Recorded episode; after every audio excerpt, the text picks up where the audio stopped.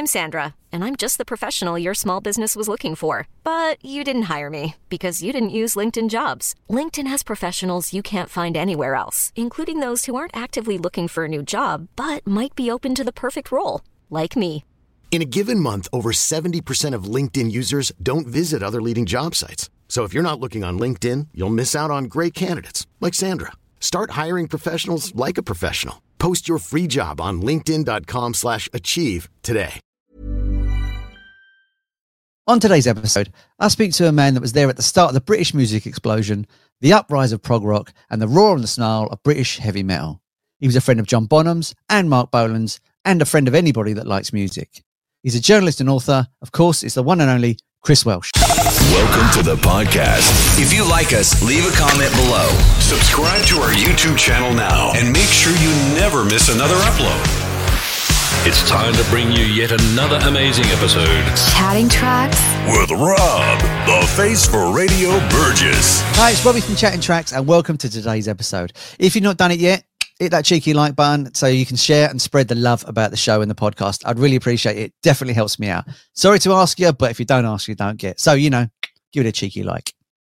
On today's episode, I've got the fantastic Chris Welch. This guy's interviewed everybody from Lulu, the Shangri-Las, the Yardbirds, Led Zeppelin, Genesis, Iron Maiden, Queen, the Kinks. And honestly, I could do the list on and on and on. There isn't anybody this man's not spoken to. Chris Welch is probably the music journalist, music journalist. He's been on tour with many bands, including Led Zeppelin, and he's written about 40 books. All the links will be available in the description so you can find out more about his books and his website. If you go on there, there's a fantastic picture of him and Keith Moon from The Who, for instance. We had a fantastic chat. I could have spoke to him for absolutely hours. And at the minute, he's in the process of writing an autobiography. So let's hope that comes out soon because that will be brilliant. Anyway, enough of me waffling. Enjoy the episode. Chatting Tracks. Let's talk music. If we can sort of go back, if that's all right, to the start, Sure. pretty much of your musical history. Was your parents into music? Did you live in a musical household or anything? Yes, my parents were interested in music, and uh, I grew up in Stratford in East London in a flat. And uh, I discovered later, while we were in this crowded flat full of furniture and an old gramophone and lots of old instruments, violins, my, and uh, a piano accordion, and my parents didn't want to play them anymore. it was much later I realised because they'd actually been bombed out, I think. They, they had a house full of stuff, and they ended up in this tiny three room flat. And uh, uh, in Stratford, as I say. And it was all pretty grim. And it was actually during the war. I was born in 1941. So I do remember bits of the war, growing up in an air raid shelter, that sort of thing. And music was very important to my mum and dad. And my dad played the piano a bit, very badly, but very loudly, I should say. Yeah. he used to hammer on the piano. My mother played the violin, and my older brother, George, he played violin as well. But because of the war, there was a lot of stress, and somehow they stopped trying to play. it. But I uh, listened to music a lot, and that, we only had a radio, and uh, we listened to uh, BBC radio. And the, the hit record of the day for me later was Teresa Brewer's "Music, Music, Music," which I don't know if you remember that. There's put another nickel in the Nickelodeon, and I loved that song. And I used to whistle it. Uh, although I couldn't play the violin or any other instrument, I could whistle very well, very loudly. and, uh, growing up in London in the 40s and 50s, uh, the streets were very quiet and uh, you could whistle um, while you work, making a big echoing noise. I'd whistle all the hits, all the favourite hit songs. Yeah. Did you ever try to play an instrument at all? Did you ever pick one of those violins up and have a go, or was it just not for you? No, I was very keen on the idea. In fact, when I went to my first school, which was St James's Road School in Stratford, and uh, it was actually the infants class, and the first day they had a percussion band, and uh, the teachers were a bit, uh, I suppose, they were under pressure, and they didn't want to choose children to choose a particular instrument, so they they threw them all on the floor in a heap in the hall. I remember this, and everybody had to scramble to uh, pick up an instrument. Of course, I wanted the snare drum. There's a big snare drum right in the middle. Dashed to that, and some bully pushed me out of the way and grabbed the snare drum. And I, I was only about four or five, I suppose. And I ended up with a triangle, which I hated. I've always taken a dislike to triangles ever since. So that was my first instrument, the triangle. Very uh, unsatisfying instrument, man. I think if you write your autobiography, that should be the title. I've always took a dislike to triangles. I Yeah, think that's a good idea. Yeah. well, it's very frustrating. Just one note, ping. That's it. yeah. Rock triangle's not really there, is it? But Um, play drums. Yeah, sorry. carry on. no, no, that's fine. Um, so you, you dabbled in the triangle, and that's as far as you got. But- was you sort of interested in writing at this time as well? Was writing always in the ether as a young boy? Well, yes, writing was very important to me right from the start. And reading, of course. My I was very uh, fortunate. My mother encouraged me to read, and I could read before I went to school, which is pretty good. I remember we used to go on the bus. They had trolley buses in Stratford with adverts inside, and uh, I'd read out the adverts aloud to all the passengers, showing off that I could read. And one of them was, uh, "I drink Idris when eyes dry," which was an advert for lemonade. I still remember that. Amazing. so I could read and write very early on, and my mother used to read me lots of books. And also, my parents had this inherited this in this great pile of furniture in our three-room flat uh, was um, a sideboard. I opened it one day. I was sitting on the floor, and it was full of books. And I grabbed a book out and started reading it. And it turned out it was The Idiot by Dostoevsky. So I got as far as one or two chapters and then gave up. But uh, just recently, I thought I remembered this, and I got *The Idiot* by Dostoevsky uh, in a hardback, uh, a new version, and I actually completed reading it. So after one of these years, I actually finished that book. Did you enjoy it? I did actually. Yeah, it's astonishing. Yeah, but I used to love comedy and school books as well.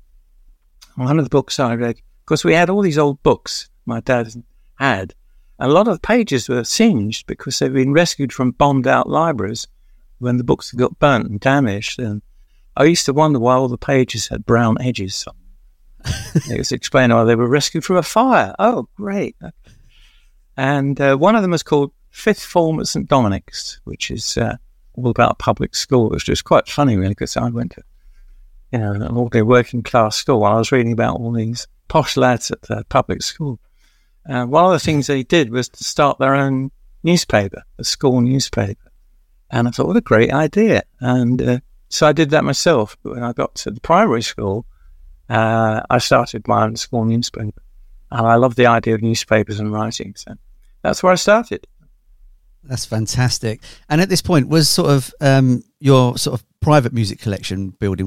Was you buying records at this time? Did you have money to buy records? Well, uh, back in, as I say, when I was still very young and living in Stratford, we did have a great big gramophone, and it was uh, an HMV wind up clockwork gramophone with two little doors in the front. You open out, that was the speaker.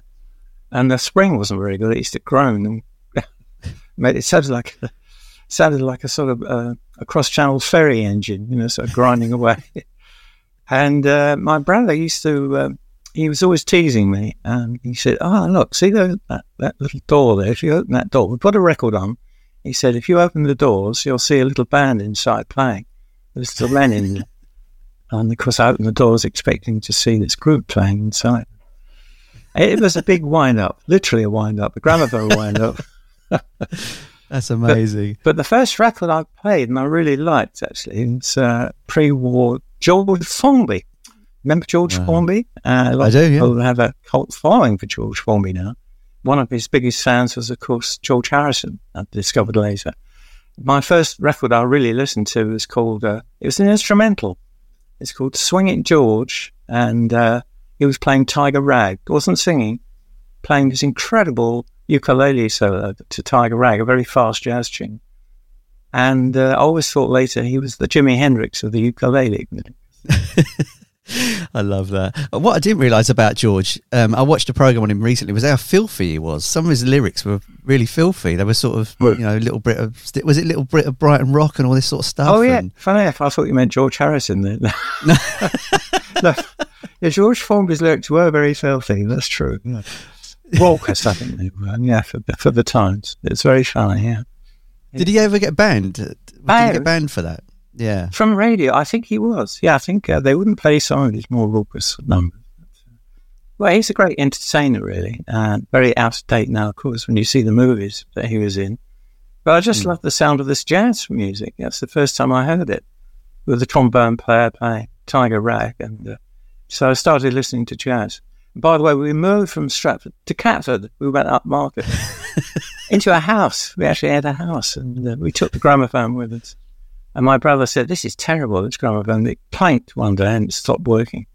So we actually got an electric turntable, plugged it into the wireless, and we could play proper records. LPs and EPs were coming in. So, so yeah, and my brother was a big jazz fan. He loved Duke Ellington, and Count Basie, and uh, I listened to all of that.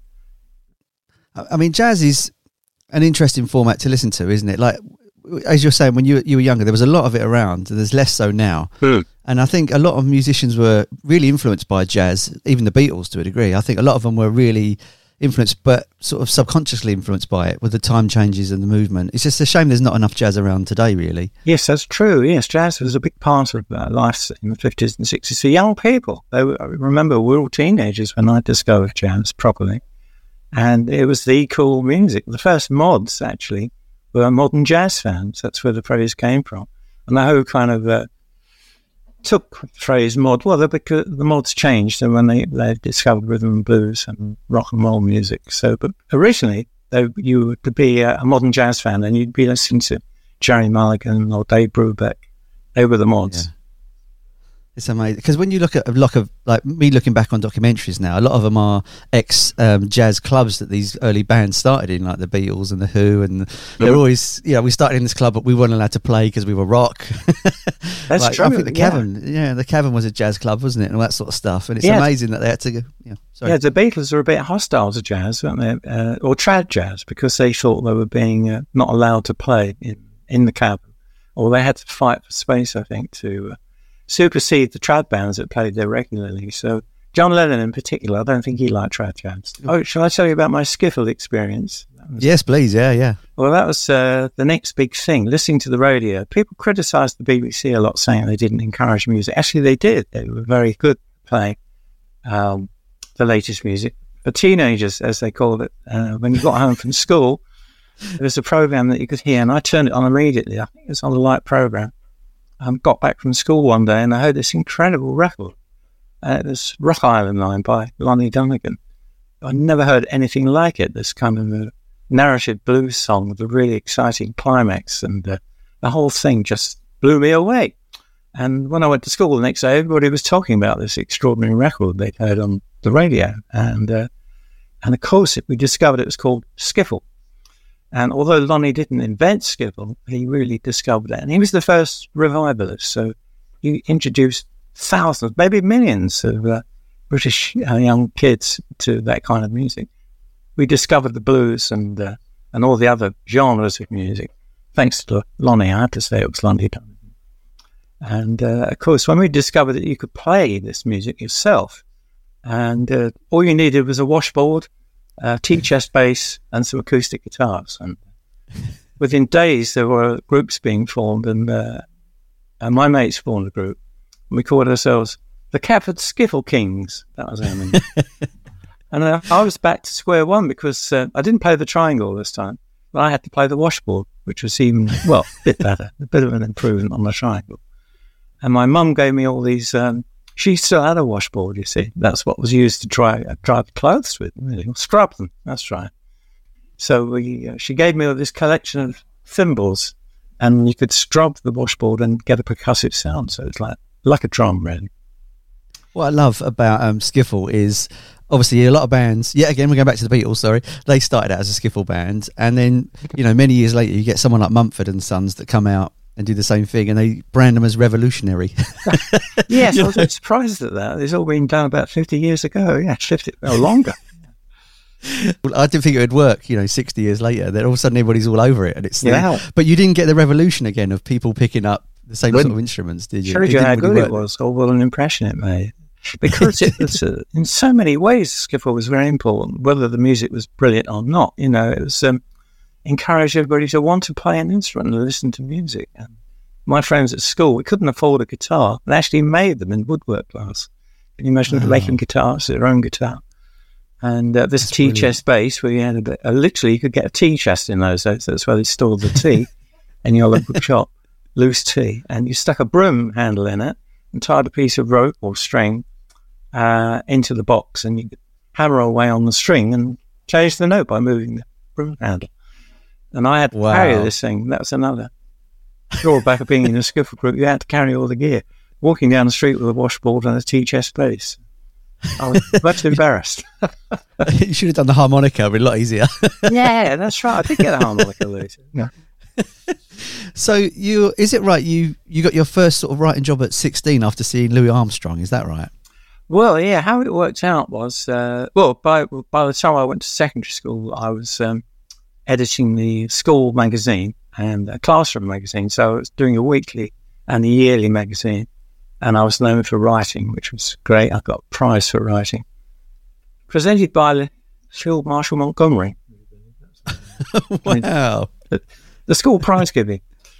So I won first for that, and uh, I loved writing. And when I uh, was about to leave school, you had to go to the um, uh, employment bureau, um, careers advice. That's what it was. And and I they said, well, what do you want to do when you leave school? I didn't do particularly well. I only got English stuff, you other A levels, O levels. And I said, well, I want to be a, a reporter. I'd like to be a Fleet Street reporter. And they said, oh, they laughed and they gave me a leaflet on what to do, well, the job I should go for.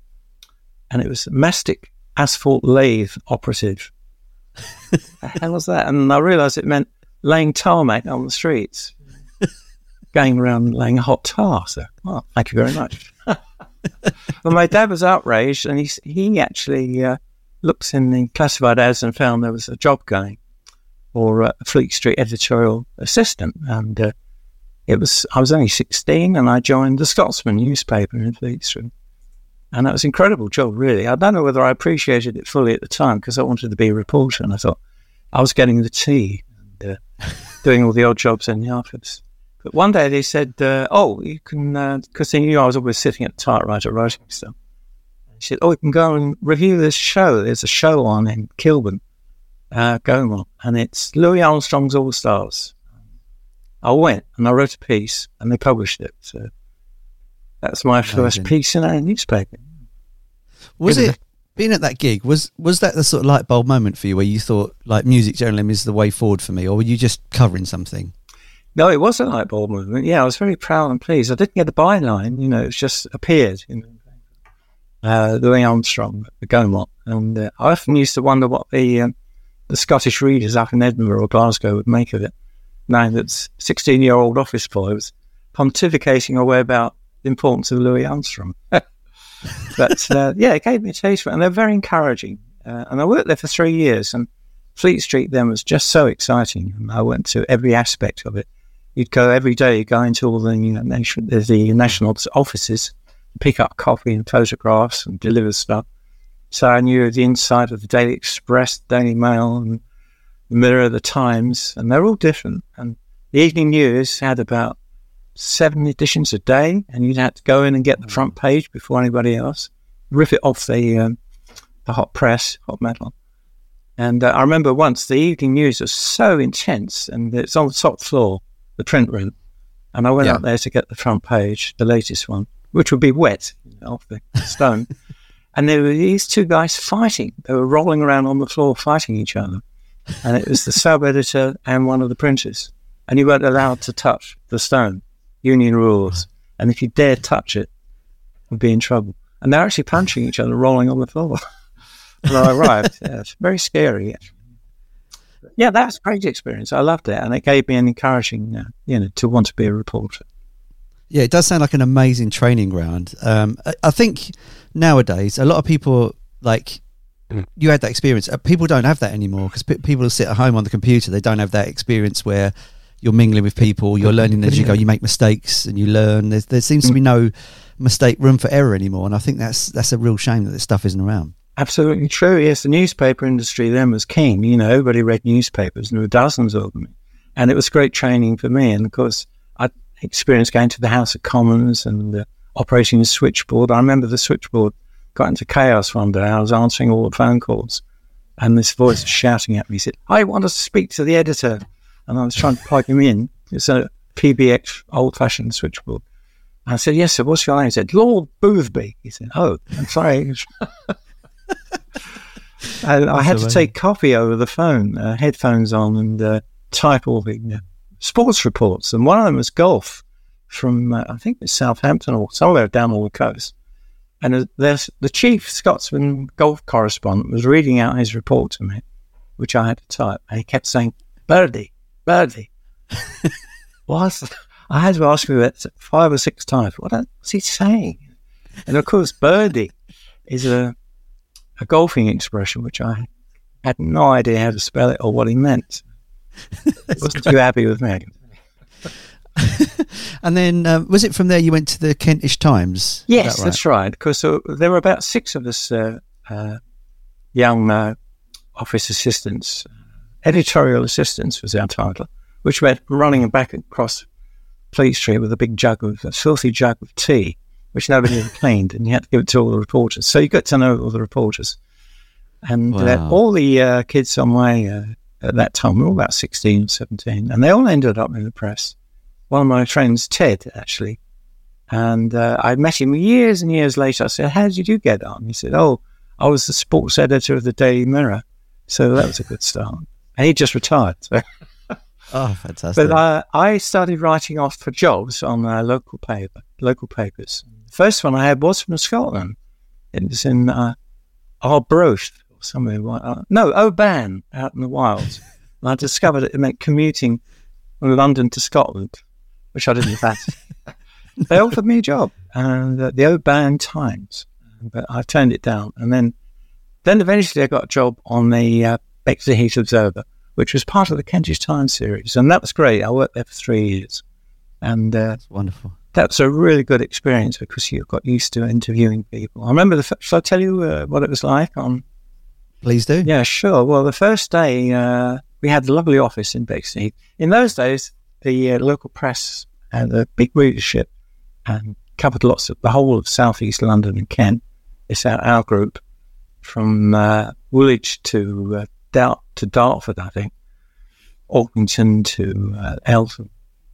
And we covered everything that happened. So I you get to know more about that area, the town, and the people and anybody who actually lived there. Like I knew the mayor of all the towns. I'd go to the fire station, the police, the hospitals, the mental hospital, courts, uh, coroner's courts. I used to cover inquests, and that was uh, pretty shocking, actually. Hmm. Going to, because uh, nobody bothers to do that. I, I would discover terrible things. Shall I tell you about inquest writing? I'm interested now, yeah. But uh, I discovered one thing you should never do is have a chip pan fryer in your home. Um, people used to make their own chips in boiling hot fat and it caught right. endless fires. And you go to the fire station, uh, anything to report? Yes, chip pan fire, house burnt down, housewife burnt, and there'd be some dreadful thing until they banned it. I think or discouraged it. Yeah, it was great fun being on a little paper. But the other interesting thing aspect, apart from all that, going to the courts and uh, um, the big crime wave in Bexley Heath was when uh, there was a bank robbery. And oh, right. It was right next door to our office. But all the staff had chosen to go to the pub for lunch. we were all sitting in the pub. I have to tell you, the reason we were in the pub was it had a great jukebox, and one of the records that was playing on the jukebox I'd never heard before, and it was "Love Me Do" by the Beatles. First time I ever heard it. And I thought, what an amazing record. We all loved it. And that That's was amazing. the start of Beatlemania. But at the same time, while we were all out of the office, our secretary came running in said, Where are you? Where have you been? all the national newspapers are ringing up. They want a story. It's been a bank robbery next door, and the bank was next, literally next to our office. Armed robbery, we'd missed the whole thing. We were listening to the Beatles. well, what a way to go! Funny, of talking of the chip pan thing, I remember as a kid in the eighties, they still had the adverts for those. Where, um, yeah, yeah. My mum yeah. had a chip, and they were dangerous. You know, full of boiling fat. If they tipped yeah. over they, and fell on the gas, then you, the whole lot would go up set fire to the ceiling.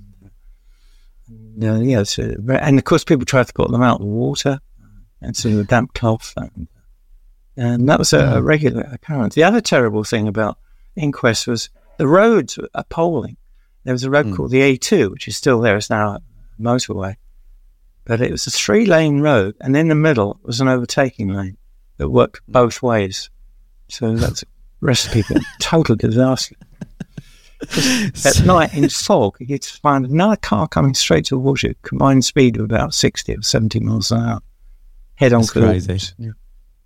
I mean, it sounds like it was an amazing journey. And then when you was at the Kentish Times, you you interviewed the Rolling Stones. Is that right as well? Yes, well, the Rolling Stones were our local pa- uh, local band. They suddenly emerged. This is about 61, 62, that period. And uh, the whole R&B scene was taking off. And I loved R&B. I went out and bought Chuck Berry and Bo Diddley LPs and uh, listened to all the bands. And the Stones I went to see playing at Greenwich Town Hall. And wow. of course, they had a lot of aggro with the audience, or the Teds, or the Teddy Boys, as we used to still call them didn't like Mick Jagger, and they were shouting, "Oi, get your hair cut!" And Mick said, "What? I look like you," which I thought was rather good. but I did write about them. I did a big piece on them, but I didn't actually interview them for some reason. I don't know how I, I failed to interview Mick and Keith. Um, but yeah, I did a piece on this great new band, local band. I think they're already out on the road, and it's difficult to get to them from a local newspaper point of view. So, uh, and then uh, people said to me, well, you're writing about Chuck Berry and Bo Diddley and Rolling Stones. You should get a job on a music paper. Uh, this a friend told me this. And uh, so I thought, yeah, I've been here for three years. And how many more bring and buy sales can you write about? Or pub charity nights. Great though they were. I mean, one thing about being on the local newspaper is you never had to buy a meal. Every night there would be a dinner that you had to go rugby club dinner, Rotary Club dinner, uh, and I'd cover like everything from the Conservative Party functions to the Communist Party. So I'd hear both sides of the story. Yeah. What what I, um what I found interesting was um obviously Beatlemania is obviously around. The Rolling Stones have just appeared as well, and you're then the first sort of wave of music journalists. Yeah. And it's like everybody's finding their way at the same time, which has now left such an impact now. You know, looking back to it then. Was it one of those things where you realised you were breaking ground, or was it just sort of another thing that was happening? Well, the extraordinary thing was in the wake of the Beatles and Stones' success, the whole British music scene took off, and people had to write about that. And when I went to Melody Maker, I found, oh, yes, I wrote to Melody Maker. Actually, I wrote to the NME first. They didn't have a vacancy, but Melody Maker did. And uh, I realised that the staff on these music papers, all quite middle aged, and uh, well, they seem old to us, but probably in their late uh, 30s, 40s, and 50s. And they've been writing about the music scene since way back. On Melody Maker, we had staff who'd been there before the war. One of our reporters, Chris Hayes, he'd been writing about British dance bands in the 1930s, which was fantastic, but not very suitable for writing about Georgie Fame and the Blue Flames or uh, uh, you know, the Animals. So uh, they needed a, a, new young reporter. And as I said, there was a vacancy, and uh, and I went up to, uh, I was offered an interview and I went up to Fleet Street. And the nice thing was that Melody Maker's office was in Fleet Street, right opposite the building where I used to work from uh, in the Scotsman, um, 163 Fleet Street. So I was literally crossing the road. And instead of getting the tea, I was now writing the, the headline stories, the main stories. but they gave me a test, first of all, because uh, I sent them cuttings of my stuff about the Stones and Bo Diddley and Oh, Gene Vincent was uh, lived in Welling as well, so I wrote about him. Didn't interview him, but I wrote about him. so I had this kind of introduction uh, through press cuttings, and uh, the editor then was Jack Hutton, and Ray Coleman was the uh, news editor. And they said, right, uh, okay, yeah, we like what you've done, and you've written lots of letters. I used to write to Mailbag, and they liked my letters, really, complaining about things. I'm angry with Catford, you know. LP winner. I used to win LPs for writing letters. So they knew who I was, and they said, "Right, okay, well, we'll give you a test." Um, there's a drummer, famous drummer in London, playing with Dave Brubeck. His name's Joe Morello, and nobody knows what to ask a drummer. Uh, we don't have any drummers on the star. I hear you play the drums, so could you interview Joe Morello? said, yeah, great, okay. Who had to be one of my heroes, brilliant drummer, of course. So they sent me off on a Sunday night to uh, a hotel in the West End, and I was a bit nervous. And Joe Morello was really charming and very helpful, gave me a good interview, and uh, I wrote it up the next morning, delivered it to the paper, and they printed it the following Wednesday with a big byline. And the headline was a quote from Joe, and he said to me, "You don't have to be an idiot to play the drums, you know." of course, drummers do have a jazz drummers. I all thought they were sort of lunatics or crazy men. Yeah. You know, that's a public image.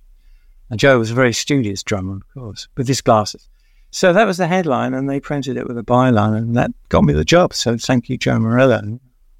It's amazing. I mean, jazz yet again as well is another incendiary world like rock and roll, where you had you had people like Phil Seamen that was quite heavily into drugs at the time, wasn't he, and all that sort of stuff. So it was the prerequisite to rock and roll. Absolutely, yeah, and uh, of course all the drummers were the, the best. The British drummers were great. There were loads of great drummers. Phil Seamen, I used to go and see and interviewed later, and uh, Ronnie Verrell with Ted Heath, who later became famous in the Muppets. I think he was playing with Buddy Rich. Remember that? So we had some great drummers, and uh, of course they were technically brilliant, and they also taught a lot. And a lot of the young British uh, rock drummers had lessons. They all went for lessons, and of course a lot of the guys that were giving lessons were jazz drummers. So there was a sort of mutual respect between them.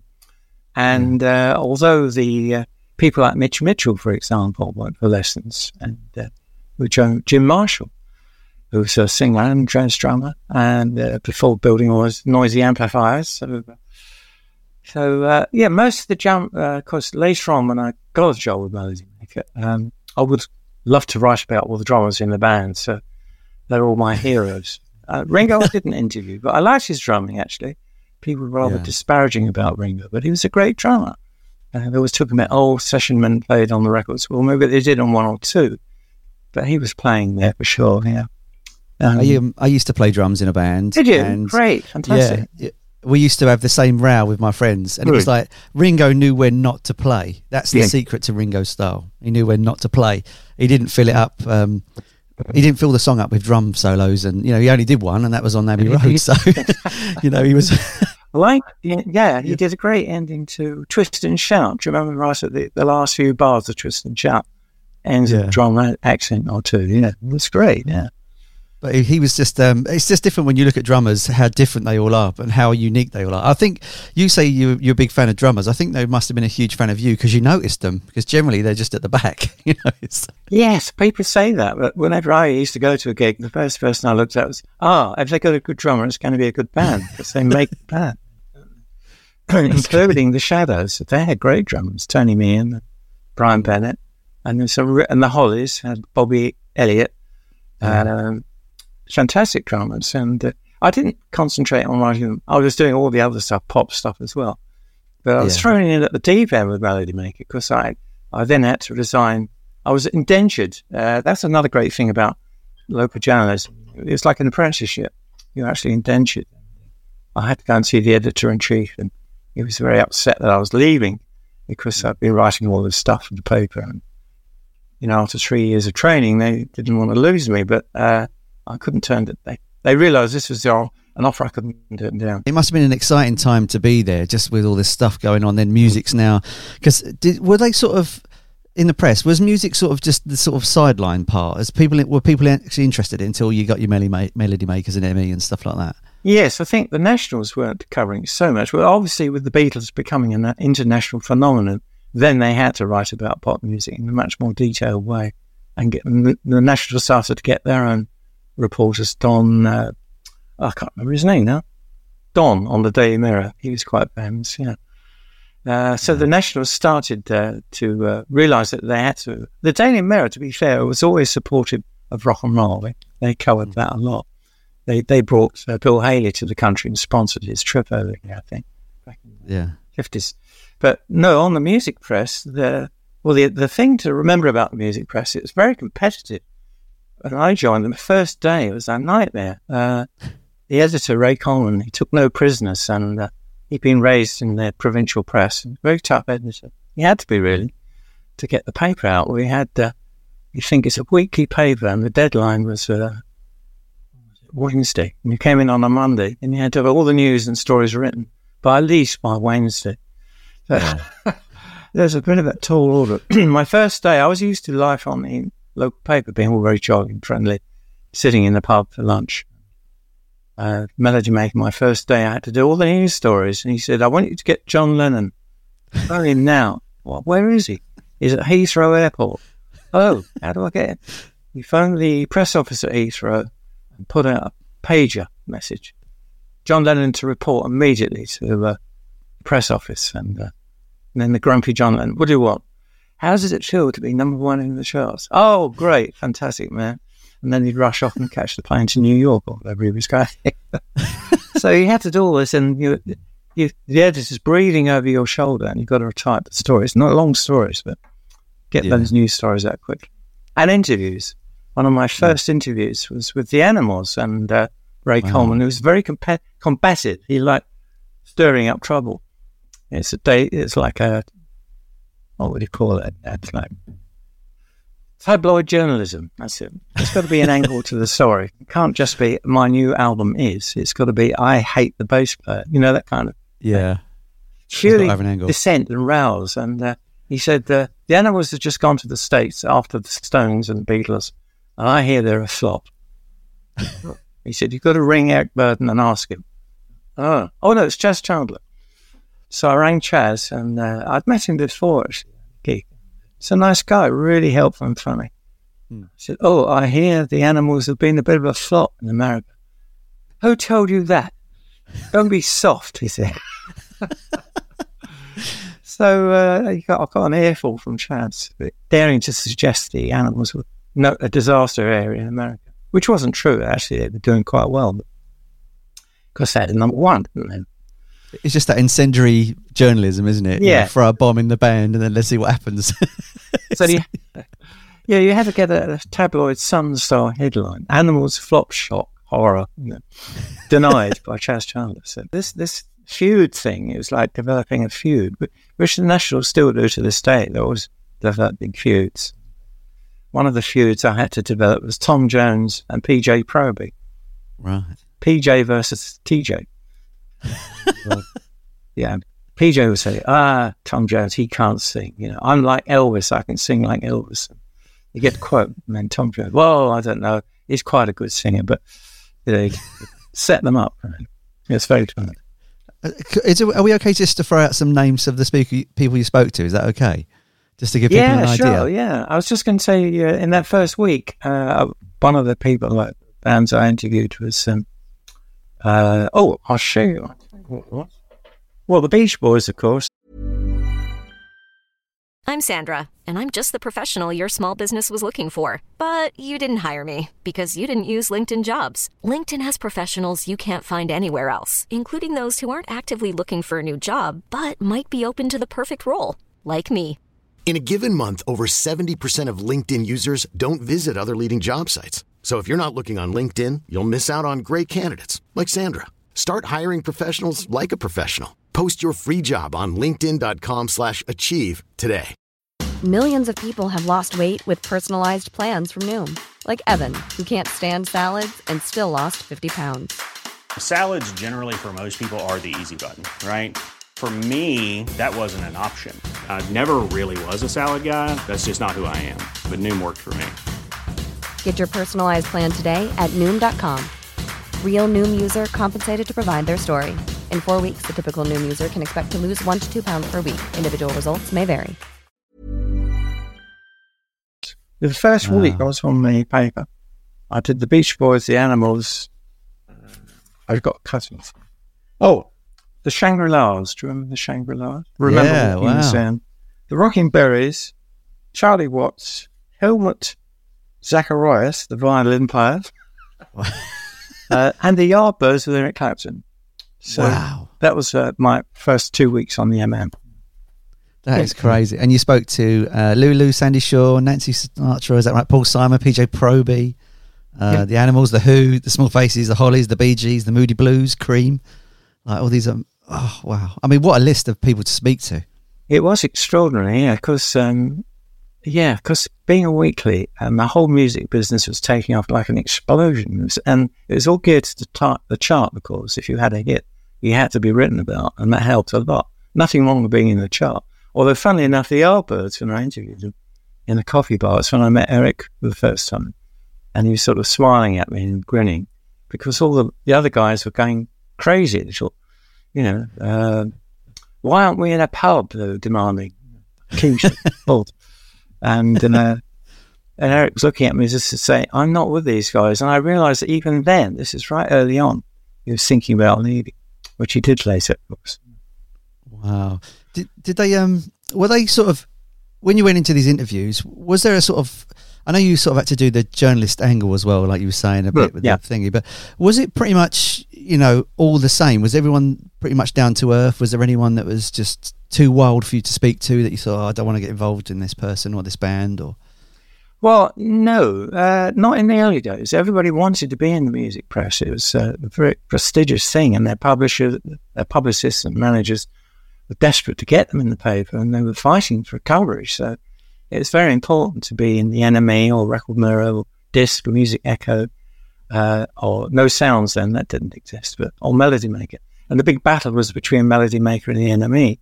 Um, we wanted to get the stories first. And uh, as I say, you had to get a bit of an angle on whoever was in the chart. It would be a bit boring otherwise to read. So you wanted to make it readable. But the artists themselves, generally speaking, were all very helpful and cooperative. Sometimes they were a bit suspicious or they weren't sure quite how to take you. I remember some of the bands, um, uh, the Rocking Berries and uh, uh, Wayne Fontana and the Mindbenders. Uh, some of the bands were a little suspicious. Usually the ones from Birmingham, I have to say. bands from up north are a bit suspicious of uh, us Southern Jessies asking about their music. But the uh, I'll tell you who was really good. Um, the Moody Blues. That, that, Hmm. They were quite tough guys from Birmingham. And Yeah. I got on really well with Denny Laine. He was terrific. And, uh, I think there was a guy called Clint Warwick. And because they were long in tooth. Another thing about bands then was so often they were much older than they pretended to be. Lied about their age. and you discovered like the bass player might, might be in his 30s, really, claimed to be 22. And they'd been working in factories. So they were quite down to earth guys. Uh, but once you got past that little barrier, uh, get on really well. And I was invited to a recording session with the Moody Blues and uh, had Go Now, of course. Wow, And, uh, yeah. I went to the uh, Moody Blues recording session and I forget the name of the uh, producer now, a very famous producer. But uh, the band said, Oh, you play the drums. How about you playing, uh, what was it they wanted me to play? I think it was the tambourine or something. Keep time. Yeah. And I had to keep time with the band. And the producer was shouting, Get him out of the studio. He's speeding up. I thought he was going to say the triangle. So that was my uh, first attempt at recording in the studio with the Moody Blues. Mate, when you were um, uh, sort of talking to this amazing roster of artists, how did you go in as a journalist? Did you have set questions, or were you sort of just going along and see how the conversation went, or did you have a set ten questions in your mind that you would always follow for each person? Well, I usually had, um, yeah, I'd usually get some guidance from the editor what kind of angle they want.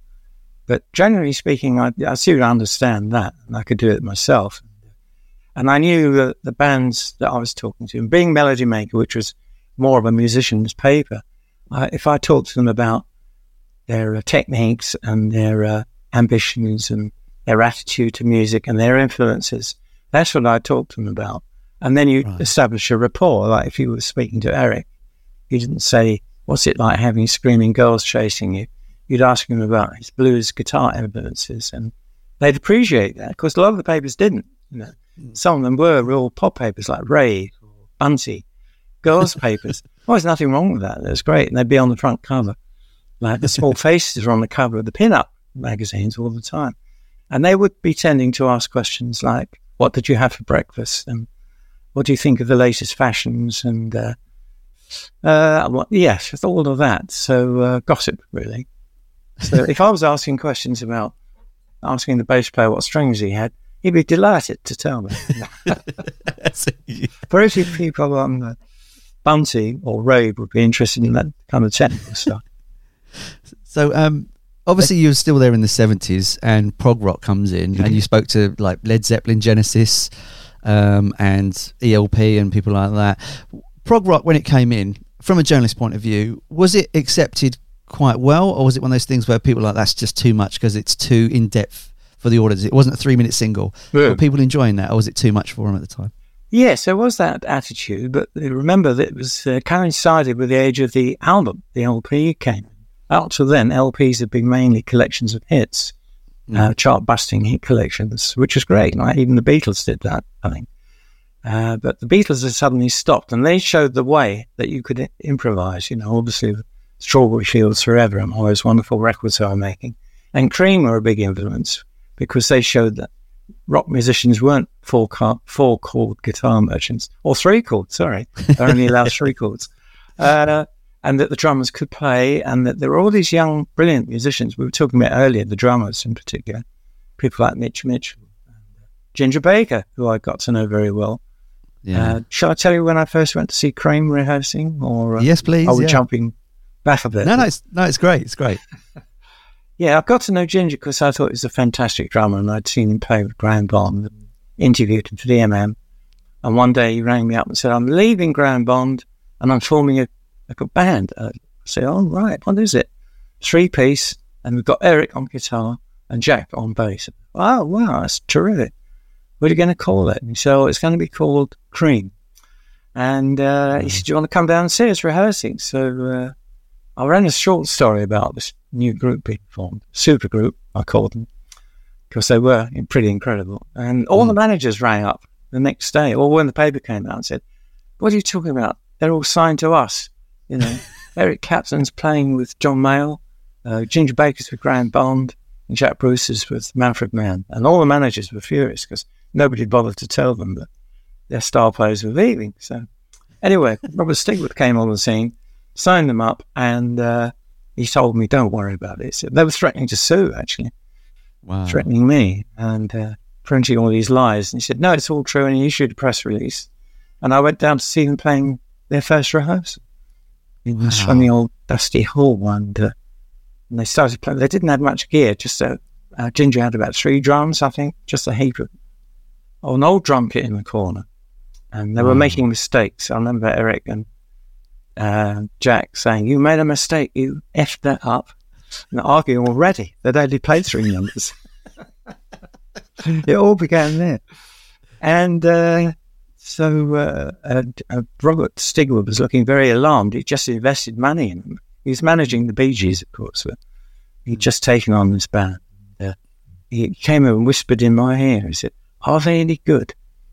And I thought I was quite uh, flattered, really, to be asked. And I, I thought years later, if I'd said no, they're, they're a load of rubbish, I could have destroyed their career there and then. There wouldn't have been any cream. But I said, no, they're brilliant. Don't worry. No, they're really good. Great. And so that's really what I think started progressive rock that we were talking about because of the interest in expanding. And um, the Yardbirds, for example, were playing difficult, interesting arrangements for your love. Um, so it already started. And then there was the underground happened when everywhere, everything berserk. with LSD and nightclubs like Middle Earth, and uh, which I used to go to, and UFO, Wow. UFO in Tottenham Court Road. You'd see all these marvelous, interesting, fascinating new groups. Pink Floyd, I saw, and uh, uh, the Crazy World of Arthur Brown. Uh, let me think, who else was there coming up at that time? Uh, yeah, there are all these whole new bands coming on the scene. And the Jimi Hendrix experience, that's another experience. So combined with this new musicianship, the great players, the fantastic guitar players, Yeah. Allowed to play and make albums. And then that developed further. The next wave was progressive rock. And that led to Emerson, Lake and Palmer and Genesis and King Crimson. Mm. And, and that was really was the start. And I actually called it progressive rock because I'd like progressive jazz. And I thought this is what these guys want to do. You know, they want to use their fantastic technique and their new ideas and imagination. Oh, they're nice, of course. Forgot them. Yeah. So Brilliant. yeah, it's a very exciting time, and I encouraged it as much as I could. Writing about those bands, and the nice thing about writing about progressive rock, it wasn't ignored. Uh, the public uh, took to it immediately. It was tailor made for albums. The great Yeah. classic uh, um, concept album, and the space to play what the hell you liked, take risks, and not be told by the producer or the record company what you're supposed to be doing. No record company would have told Emerson, Lake and Palmer what to play. Was it true that um, ELP he had to he had like a brass drum kit or something that weighed like two tons, and they had Yeah, it wasn't brass. No, it was. Uh, God, it was steel velvet- or something, or Chromium, I think it was that stainless steel. Stainless. steel. that's it. Yeah. Yeah, because Carl was very uh, competitive. That's the thing about ELP. they were all great musicians. They'd all been in, like, Greg was in King Crimson, Keith Emerson was in uh, uh, The Nice, which was a terrific band I used to go and see a lot and write about. And uh, Carl, of course, had been with originally with Chris Farlowe and the Thunderbirds when he was 16. Wow. I need to learn from jazz drummers. He was a jazz, huge jazz fan. Yeah. And uh, then he was playing with the Atomic Rooster. And then I knew Atomic Rooster, of course, with Vincent Crane. And all together, once they all got together, they were all very competitive because they all wanted to experiment. So Keith would have uh, wanted to play a battery of keyboards, which wrote his wrote his night then.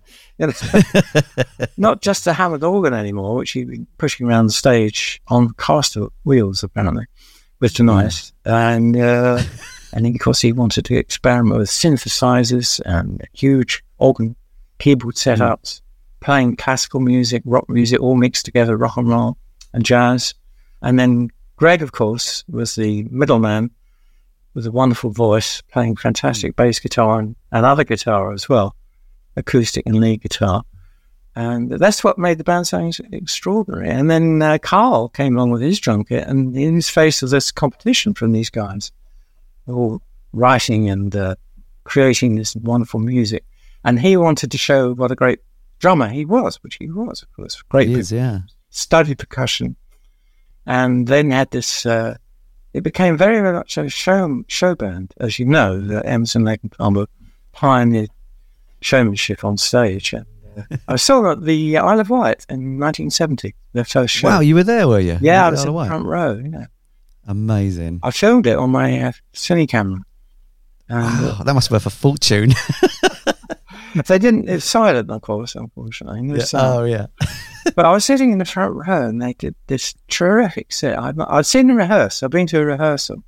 I went to the first rehearsal and uh, Carl was told that he'd got to learn how to play 21st Century Schizoid Man by King Crimson because Greg was keen on playing that. And it's a very difficult piece to play, for especially for a drummer. And uh, I saw him rehearsing it and he was dripping in sweat. He said, Oh, God, that was hard. That was tough. And as it turned out, they never played it, the band.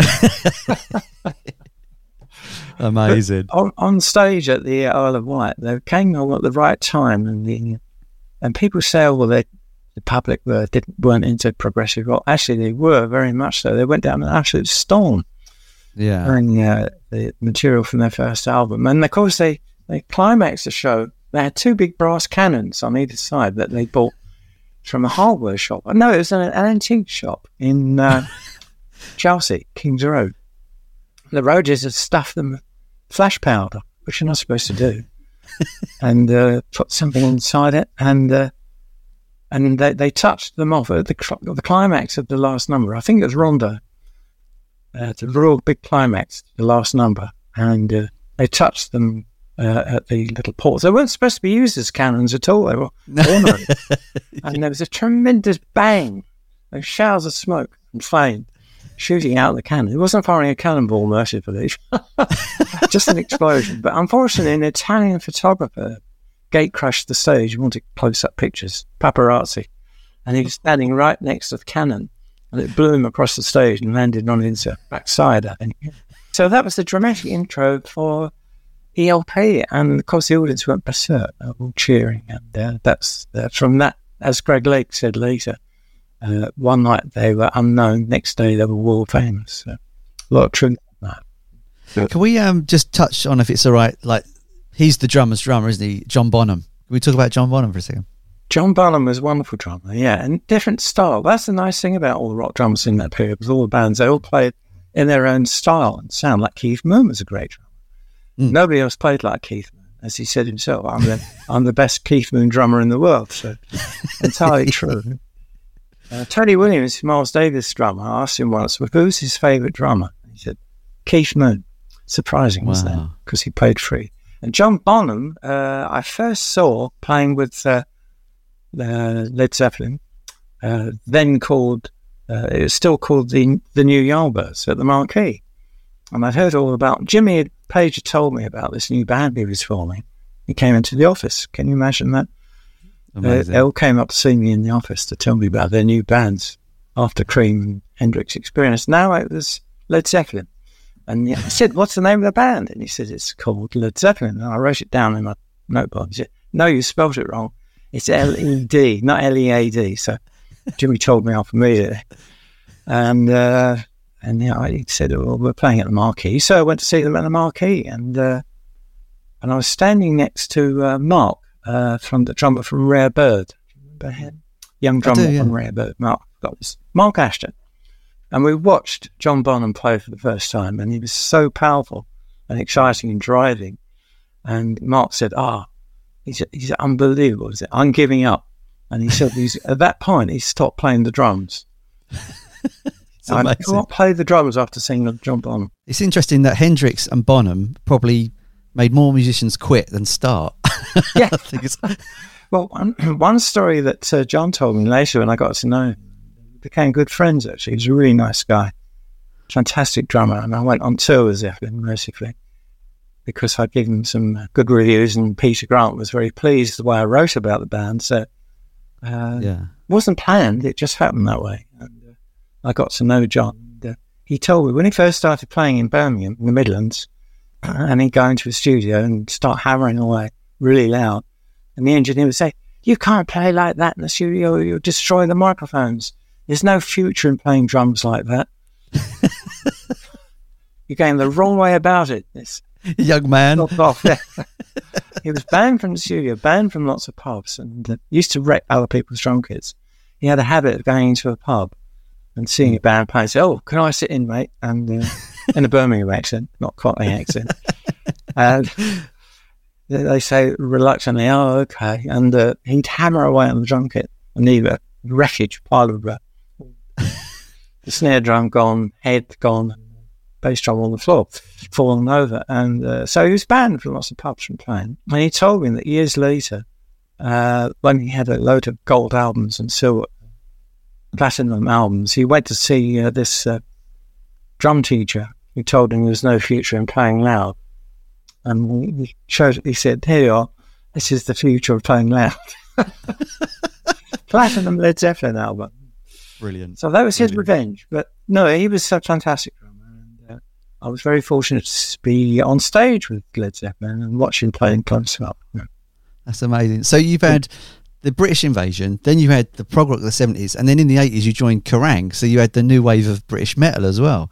What was it like to go from prog rock to metal? Was it an easy transition for you to get to, or was it kind of you had to get used to the rock kind of side of stuff that's I say- heavier than yes, it was uh, difficult at first. I did have to get used to it. I felt I knew about uh, the, the first wave of uh, heavy metal because when I was on Melody Maker, uh, bands like Iron Maiden were just coming in, and then I left the MM mainly because of uh, well, I'd been there for fifteen or sixteen years, and it was wonderful. But I thought I've got to do something else. I can't just stay on Melody Maker the rest of my life and be writing about Genesis when all the other kids are writing about something in rap music or something grunge or something totally new, you, realise there's a point where maybe you should move on. Because, as I say, when I joined Melody Maker, there were people who've been there since 1936, writing about British dance fans. So I didn't really want to be in that situation. And I was offered a job on a new paper called Musicians Only.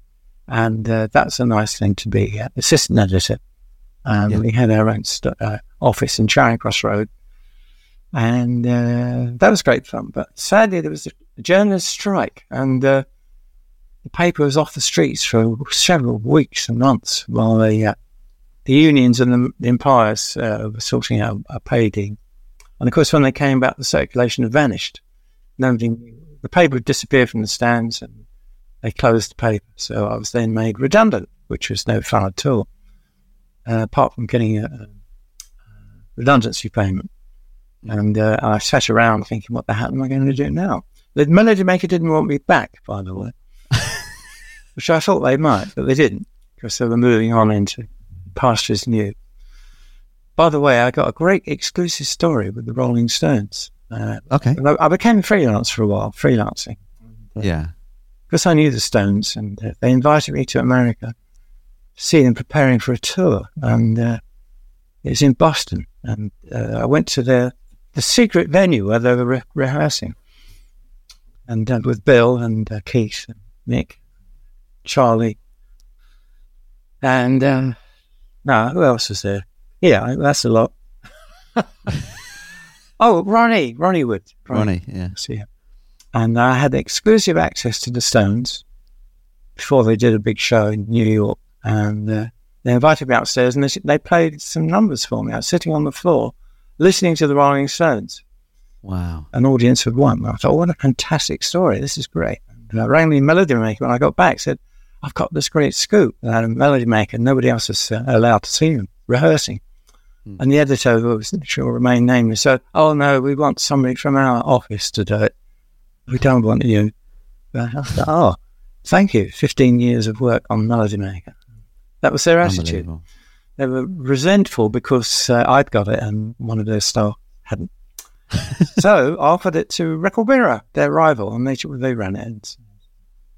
But that's the perils Brilliant. of being a freelancer. And after that, uh, yeah, uh, while I was on Musicians Only, I'd, I'd, written about Iron Maiden, who I really liked. I thought a great young British hard rock band. And as it turned out, I got to know them well, Steve, uh, later their later drummer, Nicko McBrain. And it turned out, would you believe, you know, progressive rock by this time, we're talking about late 70s, early 80s, hmm. was a death sentence. I think that's why the MM didn't want me anymore. They, they associated me with Genesis. And yes, right. the LP, and they were persona non grata. And uh, you just didn't write about them anymore. You know, it's like punk rock or else.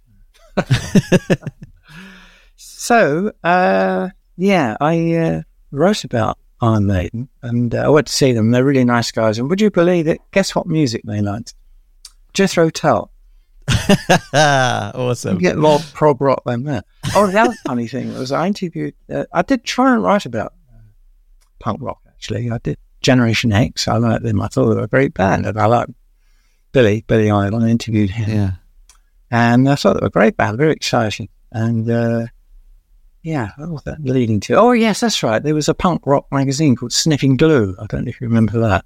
I've heard of it, yeah. Oh, Sniffing Glue. So, uh, and he was running the, the first kind of uh, fanzine uh, for mm. punk. So I, as a fellow journalist, uh, I had to write about Sex Pistols, who I went to see and reviewed as well live. And uh, I interviewed Mark Perry of uh, Sniffing Glue, the ultimate voice of punk rock. I was doing a picture on him. And I said, well, kind of, what bands did you like? And he said, oh, I love Emerson, Lake and Palmer. So the secret was revealed. All these punk people were all secret prog rock bands. Amazing. But I turn up for the books. I'm I'm barred from writing about uh, music and for on the MM, and and that, all these guys are actually progressive rock fans secretly. oh, that's the other funny thing. Okay. John Lydon, Johnny Rotten, mm. became a great friend with Keith Emerson. So that's the ultimate irony. Over the years, um, should we say, 60 year music career of journalism, is there an artist that came out that you really thought was going to do well, but actually just didn't and just faded into obscurity, like an album or a band that you thought, this is brilliant and this is the future? That's a very good question, actually. Yeah, there were musicians I did try and encourage and didn't always make it. Uh, most of them did, I have to say. like Genesis, who I went to see when they first played in the, a little. Oh, I saw Genesis playing upstairs at Ronnie Scott's club. You know, wow. the small room upstairs and yeah, uh, yeah. promotional gig. And uh, the first time I'd seen them, I was with Peter Frampton actually. Peter and I were having a drink in La Chasse, and he said, "Let's go down to Ronnie's and see who's playing upstairs." Upstairs at Ronnie's was a, a venue, and there was this strange band playing there. The bloke standing with a bass drum, playing, standing up and singing with a bass drum, and uh, we discovered they were Genesis. They were called Genesis. That's the first time we saw them. They were very successful, so I can't say that there were failures. Most of the people I saw did turn, turn out to be huge successes. Uh, often at, uh, like Marc Bolan, of course. Uh, oh, I love Mark. We haven't talked about Mark, but anyway, but just another time. Uh, I did like Peter Banks, the guitar player was uh, was Yes. I thought he was a great guitar player. He was on the first Yes album, two Yes albums, and uh, unfortunately he was let go by the band.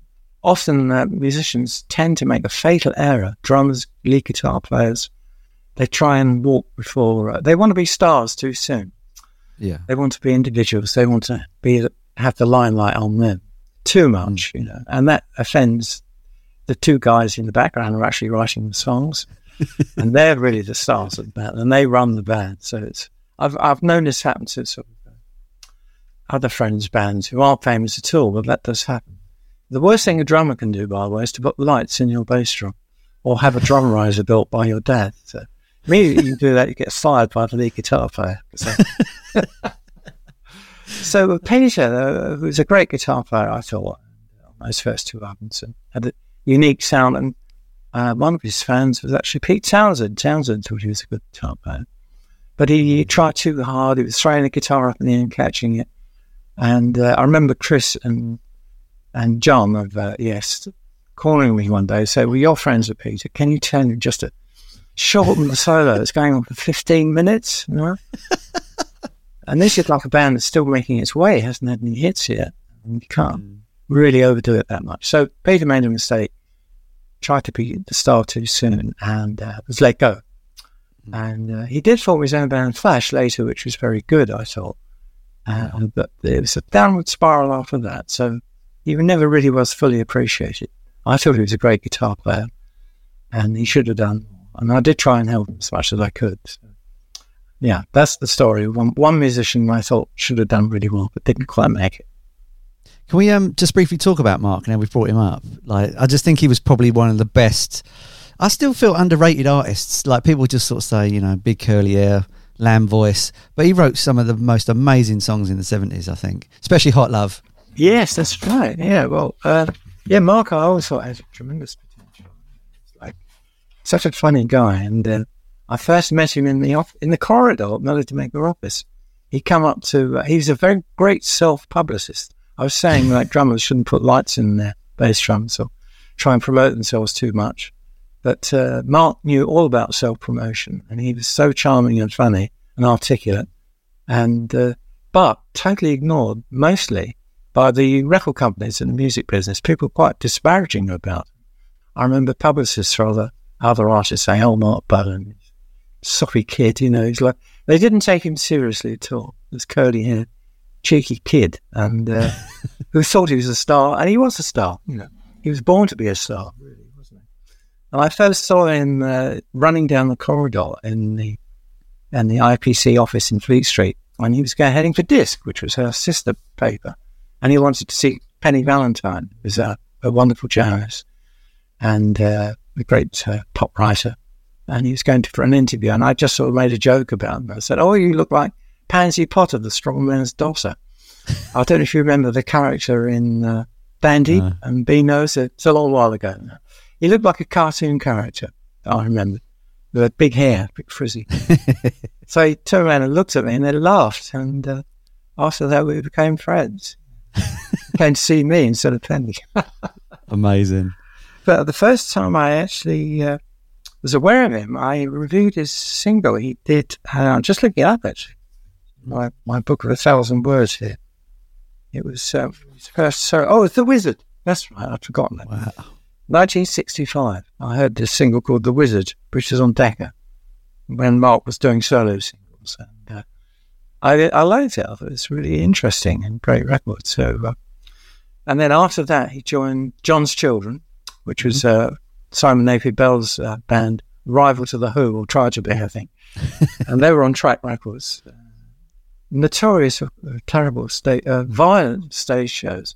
And I interviewed John's Children in our local pub, the Red Lion, which is where I did all my interviews in the Red Lion. And, Mark, and uh, with John's Children, we all sat at the table Mark didn't drink then, by the way. Right. Didn't like beer. Or, nor did Mick Jagger. He hated drinking. So. Hmm. He said, I can't imagine myself drinking a pint of anything, let alone beer, he said to me. but Mark was, uh, I mean, remember I told you that Eric Clapton always looked slightly out of place in the Yardbirds? He had that little, I'm not with them atmosphere vibe. And the same with Mark sitting with John's children. They're all very up and la- loud, boisterous. And Mark was sitting there quietly looking a bit glum and fed up. And I discovered why. It was because they weren't playing his songs. He'd written all his songs.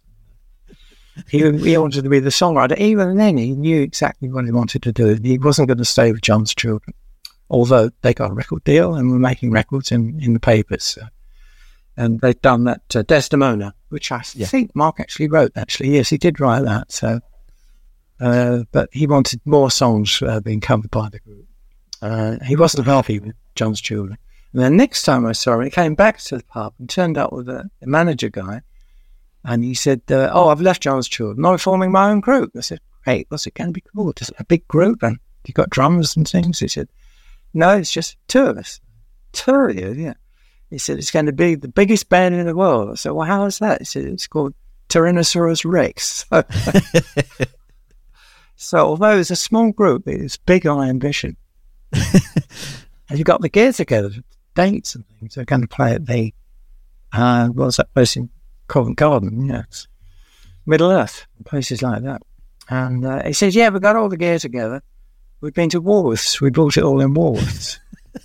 Well, what did you, what did you buy at Woolworths? She said, uh, oh, well, a, tin, a toy drum kit and uh, a Bontempi electric p- keyboard. And that's the cheapest organ you can buy. And well, it sounded terrible, but it's about 20 quid in I think. So, and bongos. I went to see the rehearsing at, um, at Mark's, lived in a tiny little flat in Notting Hill Gate on the top floor. And uh, he had this uh, one room flat with his girlfriend, June.